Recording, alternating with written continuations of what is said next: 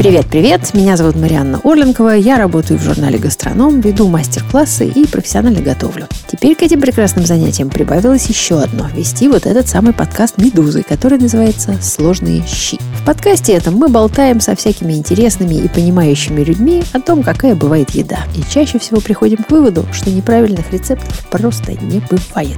И сегодня мы с вами будем разговаривать про говядину, про стейки про ту действительность, которая пришла к нам с вами, в общем, довольно недавно, очень раскрасила нашу жизнь. Корова мясно-молочной породы, которую безуспешно выращивали большевики много десятилетий, практически ушла в небытие, хотя еще, конечно, бродит по просторам нашей Родины. И я позвала своего любимого шеф-повара поговорить про мясо. Это Кирилл Мартыненко. Кирилл – бренд-шеф ресторана «Втора Гриль», занимающийся стейками и мясом уже как минимум 20 лет, а то и больше. Привет, Кирилл. Привет, добрый день всем. Сколько лет-то прошло ну, наверное, с тех пор? уже больше 20. Ты же когда-то открывал Гудман. Когда-то открывал Гудман, до этого у меня был еще один проект, на котором был большой гриль, и мы тоже жарили мясо. Но вот такое, наверное, мое знакомство вообще со стейками, с классическими стейками началось приблизительно где-то в конце 90-х годов. Ну, в конце 90-х годов, наверное, тебе пришлось куда-нибудь ехать учиться, правда? Ну, в конце 90-х годов мы поехали в Америку первый раз. Там, конечно, у нас был культурный шок, когда мы посетили первые стейкхаусы, в своей жизни первый стейкхаус. И разжевали мясо. Разжевали, посмотрели, посмотрели магазины, посмотрели, как это все выглядит в кулинарии, как это все выложено чудесно. Мы тогда решили, что ну, такого у нас никогда не будет. А на самом деле прошло совсем немножко, всего-навсего там пять лет. И открылся Гудман. И в какой-то момент вечером, когда мы с Антоном Лялиным, это мой самый лучший друг, самый лучший партнер на свете, вот, когда мы с ним вечером пришли в Гудман, мы откуда-то ехали из загорода, зашли в Гудман и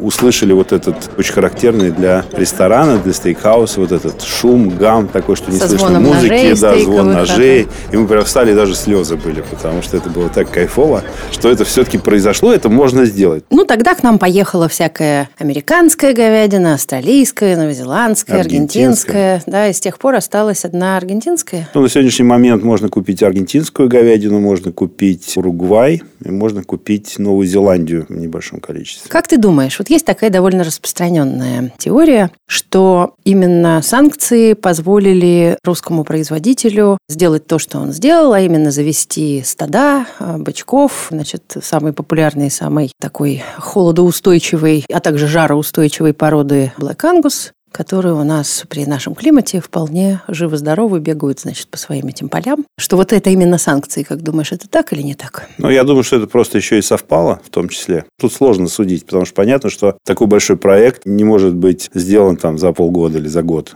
Естественно, что деньги это были выделены, и все это строилось давно. Поэтому, конечно, санкции сработали ну, только в плюс. Ну, опустел рынок просто. Условно открылся. говоря, опустил рынок, надо было чем-то заменить. Мы, как рестораторы, мы все от этого очень много выиграли. Объясню, почему. Мы получали мясо в основном самолетом, мясо охлажденное, и стоимость доставки составляла в среднем там, 5-5,5 долларов за килограмм при авиационной доставке. Мы, к сожалению, могли получать только премиальные отрубы. То есть рибай, стриплоин, вырезка. А, вот поэтому альтернативы да, не было, да? альтернативы почти не было. Была лопатка в небольшом количестве. Смысла не было вести, потому что цена доставки, она убивала просто всю себестоимость, всю маржу. А тут вроде как бы раз, и появилось мясо локальное, и все эти куски куда-то тоже надо девать. Я очень хорошо знаю, что есть люди, для которых это совершенно китайский язык, вот это премиальное. Давай мы это с тобой объясним, что премиальные отрубы – это отрубы, которые Ну, можно- легче всего да. жуются, Ну, можем так ну, сказать? Не совсем так, на самом деле. Премиальное – это то, что изначально всегда ценилось в животном. То есть, это вся спина, по сути дела, и все. Верхние мышцы, нижние мышцы, то есть, это две вырезки и две длинные мышцы спины. Вот это считается премиальным куском. Ну, то есть стейки... что, то, что у нас называлось антрикотом, а то, что у нас называлось розбифом, то, что у нас называлось вырезкой или филе, это самые дорогие куски, на которых производитель говядины, в общем, зарабатывает деньги. Но помимо вот этих замечательных кусков, сейчас, благодаря, в общем, достижениям в том числе и науки, и, естественно, что смекалки тех, кто выращивает животных, потому что им тоже нужна добавочная стоимость какая-то, они стали всячески развивать так называемые альтернативные отрубы, а их в корове достаточно много. То есть, это и лопатка, и пашина, и какие-то мышцы из ноги, и какие-то внутренние такие небольшие мышцы, которые называются скертами, то есть юбочки. Юбочки, ага. Они находятся внутри. Диафрагма. Да, диафрагмы, да. Они гораздо дешевле. Они дешевле, потому что их больше. Люди многие не знают, что это такое, потому что нужно еще потратить массу э, времени, сил для того, чтобы людям объяснить, что это хорошо. С ними сложнее работать, потому что надо уметь правильно их обработать, их надо уметь правильно пожарить. И это непростое упражнение, но оно дает возможность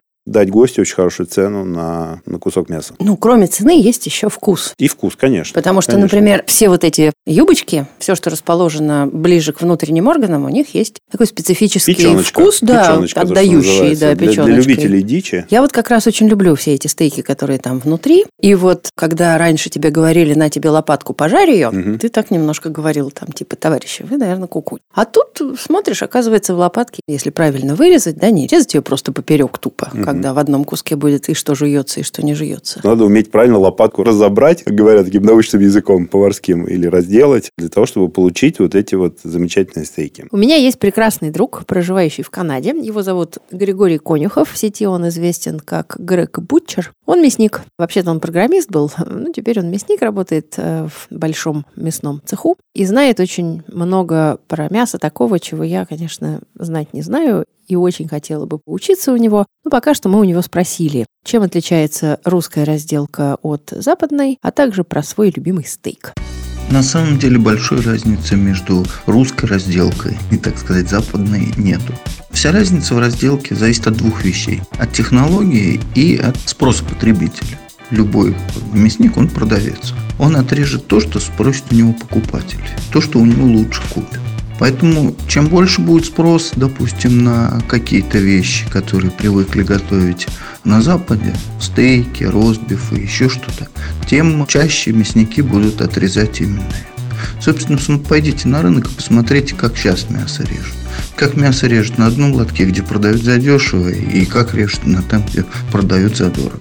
И, опять же, зависит от технологии. То есть, на Западе используют пилы, в России на рынках пока используют топоры. Ну, ситуация меняется. Так что все впереди, и все зависит от наших запросов. Мы приходим к мяснику, мы просим у него это, он отрезает то, что мы просим. Если он не умеет, он потихоньку начинает учиться. Не бойтесь обращаться к мяснику. Вы приходите э, в магазин или на рынок, пытайтесь говорить с людьми, пытайтесь получить информацию, объясните э, продавцу, что вы хотите, и он вам что-то посоветует.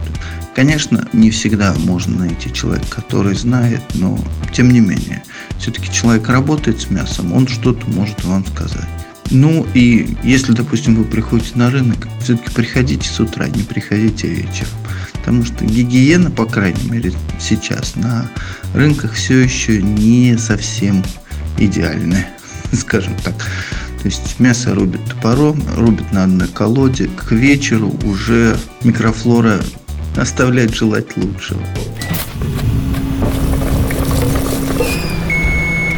Мой любимый стейк не такой уж хитрый. На самом деле, я больше всего люблю готовить э, то, что называется нежная мякоть лопатки по-русски. Сейчас это стали называть в магазинах, в тех местах, где режут стейки, это называют топ-блейд. Это мышца, находящаяся поверх лопатки.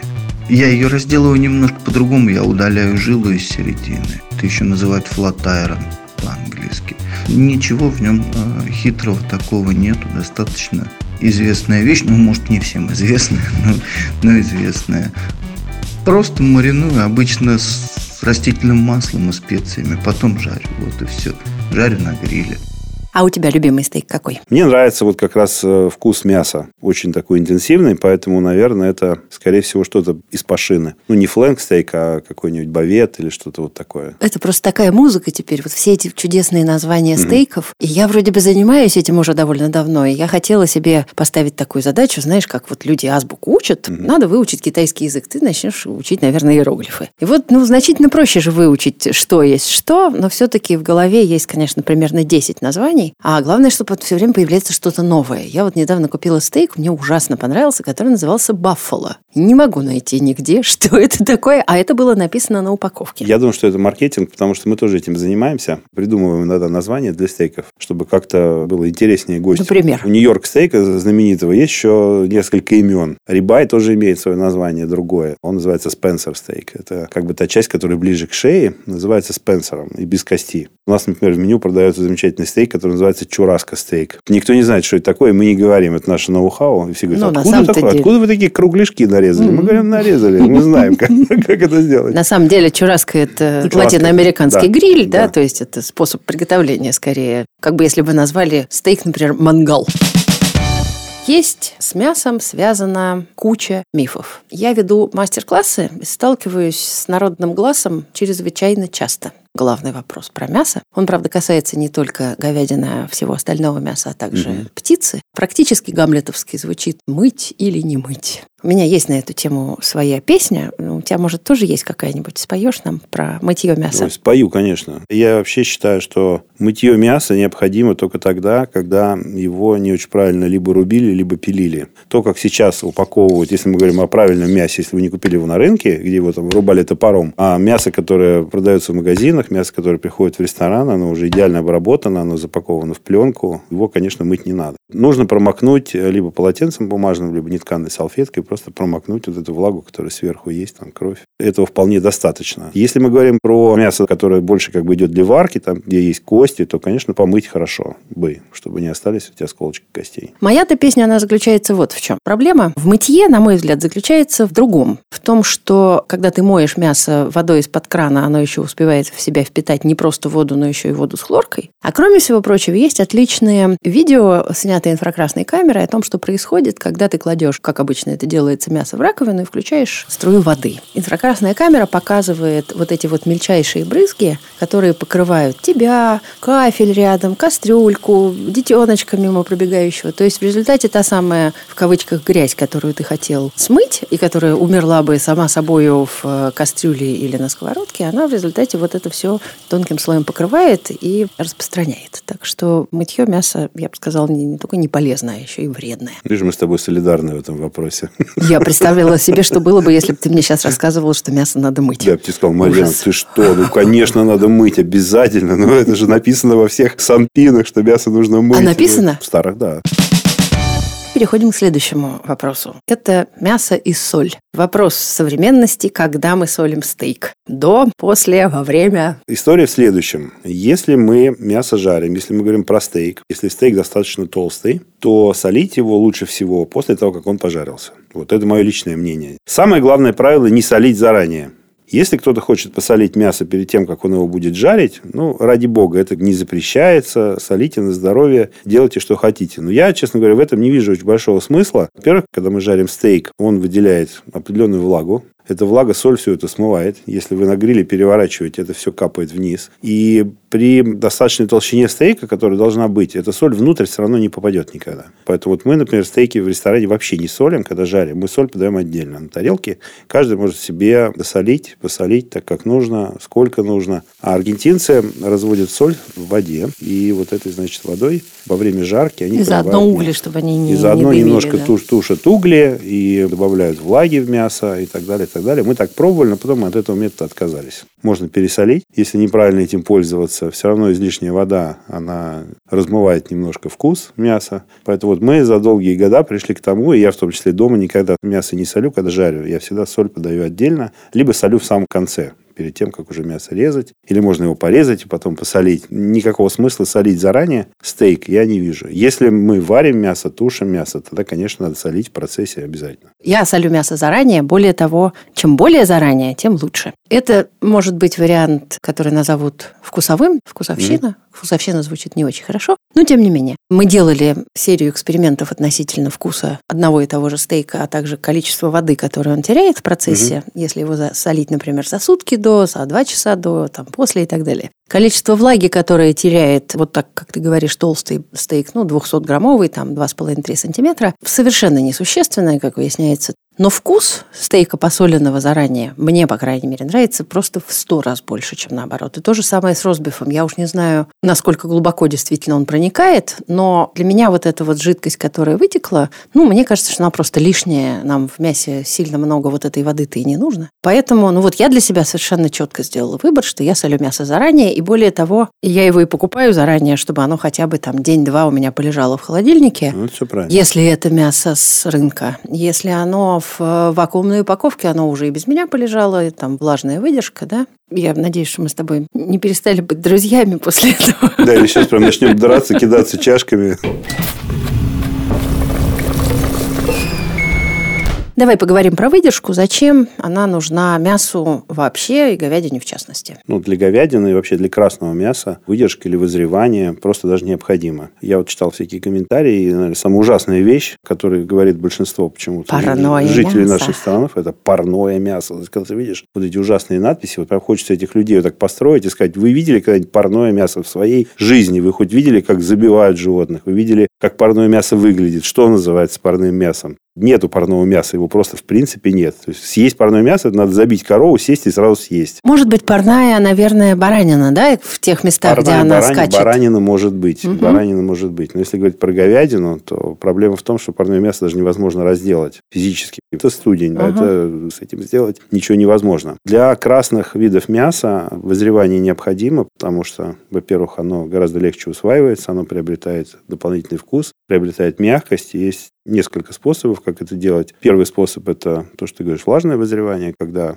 кусок мяса запаковывается в вакуум, и в таком виде он лежит. Ну, минимальный срок вызревания, который есть смысл делать, это 14 дней. То есть меньше смысла нет. Производитель обычно пишет Да. 14-21. 21 хорошо. Вот дальше уже зависит все от вашей компетенции, насколько вы можете за этим следить. Ну, если вы поддерживаете определенные условия температурные, да, потому что вызревание при нуле градусов, оно нормальное, можно вызревать и 2 месяца мяса. Как только у вас температура обычно бытового холодильника обычно 6-8 градусов, этот срок сокращается в два раза и так далее. Поэтому здесь за этим просто надо следить. Ну, мы пробовали вызревать мясо по-разному, и оно идеальное, конечно, на завершении, так скажем, своего срока хранения. Второй способ, который более сложный, он более традиционный, это сухое вызревание, когда целый кусок вызревается без всякой упаковки. В камере поддерживается определенная температура, влажность, конвекция, то есть мясо обдувается воздухом. Сквознячок. Сквознячок такой, да. И в первые дни как раз на поверхности просто образуется такая пленка, которая препятствует проникновению внутрь всяких болезнетворных бактерий, а при этом мясо дышит, потому что работает как мембрана. Патина называется же, да, как да, в да. меди. И Ага. потихонечку кусок созревает, он теряет лишнюю влагу. Делается всё дороже и дороже. Он становится дороже, внутри там энзимчики начинают активно работать, превращают его во что-то вкусное для кого-то, для кого-то нет. Но для ценителя, я не знаю, это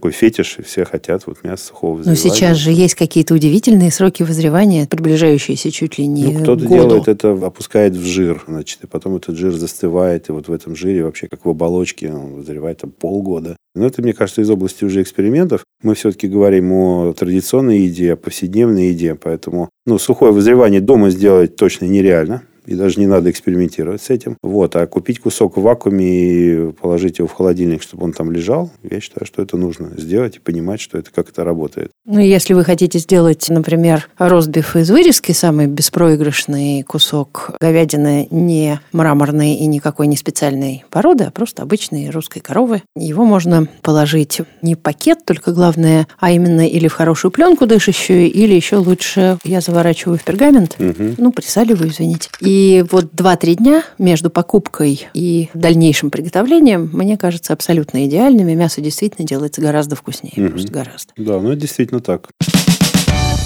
Крупные куски. Вот расскажи мне. Мне когда-то любимый наш повар Иван Шишкин рассказал совершенно прекрасным образом, как жарить большие куски. Прикольная такая технология, когда ты на гриле обжариваешь его до корочки с каждой стороны, потом этот большой кусок снимаешь, он у тебя отдыхает, и одновременно, поскольку корочка все еще горячая, он продолжает этот кусок как бы сам себя готовить, и он у тебя минут 10 лежит. Потом ты возвращаешь его на гриль, опять обжариваешь со всех сторон. Не, ну это правильно. Это, по сути дела, такой вариант slow cook, когда ты готовишь при очень щадящих температурах. То есть сначала ты его обжарил, закрыл, и потом ты его температурку понижаешь, повышаешь, понижаешь, повышаешь. Таким образом он доходит. Есть э, профессиональное оборудование, которое по такому же принципу работает, по принципу русской печи даже, может быть, где достаточно низкая температура, очень равномерный жар, и вот в таком виде кусок идеально совершенно доходит до кондиции. Вот, можно делать так, как делает Иван. Замечательное решение. Вот, можно сделать по-другому. Можно обжарить кусок со всех сторон, потом поставить его в духовку. Если в духовке есть возможность выставить температуру где-то в районе 65 градусов, то можно туда его убрать, и также там через полтора-два часа кусок будет идеальный совершенно. Про 65 градусов тут мы практически подошли вплотную к еще одному вопросу продвинутых поваров-любителей. Это вопрос сувида. Сувид, как известно, технология изначально французская, обозначающая в переводе под давлением. Это означает, что кусок той или иной еды запаковывается в вакуум и готовится при какой-нибудь низкой температуре, иногда прямо очень-очень низкой. Кусок этот, на мой взгляд, получается довольно специфического вкуса. Вот что ты скажешь про сувид? Действительно, не всем нравится, мы тоже пытались это делать, но это, конечно, гарантирует совершенно любую домохозяйку или домохозяина от ошибки пережарить или не дожарить мясо. На мой взгляд, пользоваться сувидом можно для достаточно деликатных кусков. Вот, например, филе миньон. Ну, это, во-первых, это очень долгий процесс. Для того, чтобы сделать филе миньон, нужно ну, полтора часа в сувиде. А для того, чтобы сделать какой-то кусок, который не жующийся, для того, чтобы разрушить вот эти все коллагены, ну, потребуется часов 5-6. И все равно кусок не получится такой замечательный. А сделать, например, филе миньон, или можно сделать даже какой-то еще другой стейк, который достаточно постный, да, приготовить за полтора часа, потом его обжарить на масляной сковороде со всякими травками, чесноком и прочим-прочим, получится очень хороший результат. Он гарантированно будет идеальной прожарки совершенно. Я вот считаю, что пользоваться сувидом можно вот в таком случае. Ну и для людей, которые сейчас скажут нам, что мы зажрались, и сувид это очень дорого, угу. я могу сказать, что есть прекрасная вещь под названием зиплок-пакеты, которая достаточно хороша в виде замены вакуумного оборудования. Тем более, что можно засунуть перед закрыванием соломинку для коктейля и всосать часть воздуха. А дальше есть вещь, которая называется мультиварка с точечным выставлением температуры низкой. Современные мультиварки работают от 40 градусов и готовишь в ней. Теперь смотри, вот у нас э, есть прожарка. Некоторым образом боль многих поваров, работающих с мясом, потому что я не знаю, сколько еще пройдет веков русской истории, прежде чем перестанут приходить в мясной ресторан люди и просить прожарку well done для какого-нибудь стейка, для какого mm это совсем невозможно. Но ну, я с тобой не соглашусь. Есть статистика, как люди заказывают мясо, по крайней мере, в наших ресторанах. Вообще, прожарки, да, вещь такая очень, ну, на мой взгляд, очень субъективная. То есть, кто-то говорит, что их 13, кто-то говорит, что их 7, кто-то говорит, что 3, кто-то говорит 28. Кириш, ты знаешь, это... большинство людей примерно есть две прожарки. Пережарил или сырое? С кровью, без крови, да? Вообще, ну, на мой взгляд, 7 из которых две ультимативные. То есть, это Blue. Blue, да. Это, и Well есть... Done, который можно откинуть, потому что вот по нашей статистике это где-то около полутора процентов от общего количества заказов. Уже не вот всех, я всех их знаю, все эти полтора Наверное. Процента. Я думаю, ты их всех знаешь в лицо. Если посмотреть самую востребованную прожарку, которую заказывают люди или которую готовят по умолчанию, это, наверное, процентов 70 от общих заказов это медиум. И дальше уже идут такие, как мы называем их, гурманские или какие-то прожарки для знатоков. Ре, понятно, понятно, да, это совершенно понятно, что это за прожарка. Medium rare – это такая не совсем понятная история. Medium well – еще более непонятная история. В большинстве случаев гости соглашаются, даже если там чуть-чуть недожарено или чуть-чуть пережарено. То есть уровень, так скажем, экспертов, таких в кавычках, гостей, которые приходят, он тоже не сильно высок. Поэтому они говорят, вот медиум идеально. Все понимают, что такое медиум. Это розовенькая, там, кровь течет. Если ты хочешь ре, то ты тоже, наверное, сможешь отличить э, ре от медиума, да, что там мясо с кровью там, и так далее. Ну и волдан все умеют отличать тоже отлично. В общем, можно сказать, что их три. Еще очень сильно отличаются даже прожарки в разных странах. То есть, если закажешь в Америке стейк и закажешь стейк во Франции, это будут совершенно две разные прожарки. И вообще Европа жарит все на одну степень ниже. То есть, если ты говоришь, там, медиум тебе принесут медиум ре всегда, да, а то и ре даже. А в Америке, в Австралии, наоборот, как бы чуть выше. А вот скажи мне, пожалуйста, вот я очень часто слышу от людей, я боюсь жарить мясо. Например, ты пожарил большой кусок мяса, и он у тебя недожаренный. Возвращать его на сковороду, дожаривать в то время, как ты его начал уже резать, ну, такая история довольно проблематичная. Я предлагаю простой способ ее решить. Взять это мясо, нарезать его так, как вы хотите его есть, вот теми кусочками, кинуть его на сковороду на дополнительные 20 секунд, 30, и оно уже обжаренное и не пережаренное. Большие куски мяса обладают достаточно большой температурной инерцией. Поэтому, если большой кусок мяса размером 700 грамм Больше и, и выше, если вы хотите подать при температуре там, 58 градусов, надо его снимать, когда будет 52-53. Он дойдет. Нас еще есть такая важная история под названием соусы и маринады к мясу. Соусы – это важная часть. На самом деле я как раз сторонник того, что к мясу обязательно должен быть какой-то соус. Может быть, даже не один. При этом, например, говядине, на мой взгляд, идеально подходят и соусы со сливками, и соусы на основе масла, и с большим количеством специй, чеснока. Вот единственное, что, на мой взгляд, не подходит говядине вообще категорически, это всякие ягодные соусы. Ни в каких видах. Все остальное отлично сочетается. И масло сливочное, и трюфель, и всевозможные пасты, и песто. Все, что только можно. То есть говядина в этом плане как продукт абсолютно универсальный, который позволяет использовать любые дополнительные ингредиенты именно вот после того, как вы мясо уже приготовили готовили. Ну, расскажи какой-нибудь один любимый соус поподробнее. То, что я больше всего люблю, я люблю перечный соус. Из зеленого перца, именно из молодого перца, не из э, черного горошком. Вот, рецепт на самом деле совершенно элементарный. Нужно только найти вот этот консервированный зеленый перец. Потом все, что нужно сделать, нужно очень мелко порезать лук, обжарить его на масле, на растительном, на оливковом. Обычный или шалот? Не, обычный можно жарить, совершенно не обязательно. Потом добавить туда вот этот перец. Все это как следует размять, добавить немножко коньяка чтобы он вспыхнул. Это будет очень эффектно. Главное, не спалить только квартиру. Есть одна сложность. Туда хорошо добавить очень такой концентрированный мясной бульон, который называется демиглаз. Это есть небольшая проблема, но он продается, в том числе и в сухом виде там дегидрированный, развести его, добавить, он дает определенный вкус. И после этого добавить сливки. Вот все, что нужно сделать. У меня чаще всего спрашивают, как вкусно приготовить ростбиф. Вот давай я свой вариант расскажу. Угу. Во-первых, вырезка, которую вы покупаете, на мой вкус, должна быть максимально толстенькая. То есть обычно в магазинах можно купить вырезку только самым ранним утром, потому что это то, что разбирается в первую очередь. Поэтому я бы вам рекомендовала пойти в какую-нибудь мясную лавку или на рынок, заранее договориться о том, что вы хотите. Мне кажется, что идеальный розбив – двухкилограммовая вырезка, но вопрос именно в том, чтобы она была такая вот не длинная-длинная, тяжелая не за счет длины, а за счет своего объема. Дальше вы, извините, Кирилл, солите ее заранее и некоторое время выдерживаете. И после этого вы делаете следующую историю. Берете самую свою большую сковородку. На нее, на холодную, наливаете оливковое масло. Кладете раздавленные зубчики чеснока и какую-нибудь зелень, которую вы любите. И дальше вы ставите на небольшой огонь прогревать вот это вот масло с чесноком и с травой, чтобы чеснок и трава свой аромат отдали маслу. И когда масло уже начинает сильно греться, дальше кладете вырезку. Я ее не зачищаю. Только вот убираю с нее вот то, что называется silver skin. По-русски я даже, кстати, не знаю, как это. Вот это вот серебристая ну, пленка, толстая, да. Вот, вот ее, если у вас ее не сняли э, в магазине, то ее лучше срезать, а все остальное я оставляю на месте. И дальше на сильном огне начинаю жарить, в какой-то момент кидаю еще туда кусок сливочного масла. И дальше есть такая очень приятная часть этого обжаривания, когда вы можете взять длинную ложку и вот это кипящее масло зачерпывать, приподнимать сковородочку. Кирилл закрыл глаза в этот момент мечтательно. И поливать э, маслом сверху э, кусок мяса, чтобы он постепенно пропитывался этими ароматами и, соответственно, более равномерно прожаривался.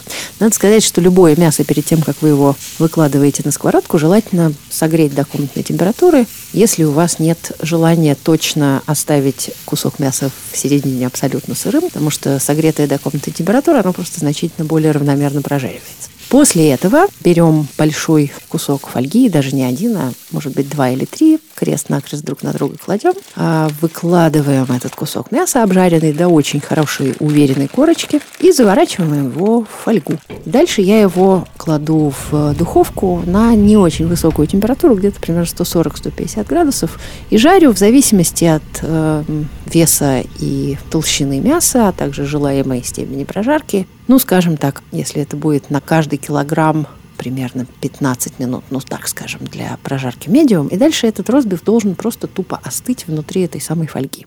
И, соответственно, ничего делать в процессе не нужно, он сам себя доготавливает, и ростбиф, приготовленный сегодня, завтра будет значительно лучше, если вы его не будете резать в промежутке. Это, собственно, в приготовлении и есть самое сложное. Кирилл, спасибо тебе большое. Вы прослушали подкаст «Медузы», который называется «Сложные щи». В гостях у меня сегодня был Кирилл Мартыненко, бренд-шеф сети ресторанов «Тор Гриль». Меня зовут Марианна Орленкова. Если вы хотите послушать про еду не только в нашем подкасте «Сложные щи», а и в других подкастах «Медузы», то я вам рекомендую обратить внимание на подкаст Алекса Дубаса «Лаби», в котором вы можете узнать о том, где в Риге самые вкусные улитки, а также самый вкусный хлебный суп и вообще, что это такое. Кроме того, вы можете послушать подкаст, который называется «Так и будет» про мир будущего. Там вам тоже расскажут всякие удивительные истории про мясо и не про мясо, а про все то, что будет с нами происходить с точки зрения кухни, стола, столовой, ресторана и всего прочего а в недалеком будущем. Мы есть на всех основных платформах. Подписывайтесь на наши подкасты, пожалуйста, заходите, чувствуйте себя как дома. Мы с вами встретимся через неделю и поговорим еще о чем-нибудь вкусном и интересном. Пока-пока.